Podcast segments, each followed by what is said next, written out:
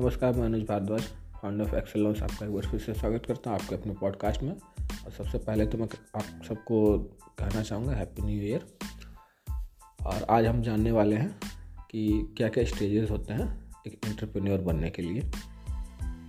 तो सबसे पहला स्टेज जो होता है, वो होता है इंट्राप्रेन्योर यहाँ पर आप जो की स्किल्स हैं, वो सीखते हैं। यहाँ पर आके आप सीखते हैं कि आपका जो काम है वो आपको खुद को करना है। किसी को बताने की ज़रूरत नहीं होनी चाहिए कि आपको क्या काम करना है या क्या काम आपका है। नो no मैटर आप सेल्फ एम्प्लॉयमेंट में है या जॉब में है, जो की स्किल्स है, वो आप सीख रहे हैं।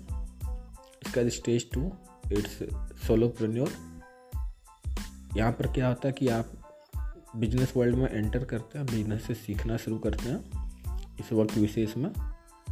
बहुत कम लोग हैं जो कि आपका साथ देते हैं या फिर नहीं भी देते हैं। बहुत सारी मुश्किलें होती हैं।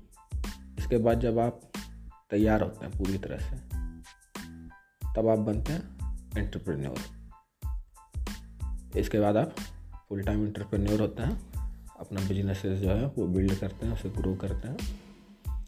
और इस तरह के और भी कॉन्सेप्ट जानने के लिए, जो कि आपको एक एंटरप्रेन्योर या एक बिज़नेस ऑनर बनने में मदद करे मेरी नई बुक मार्केट में आ चुकी है step zero by Anuj Bhardwaj. उसे ज़रूर पढ़ें और ये बहुत काम आएगी आपको, आपका बिज़नेस ग्रो करने में।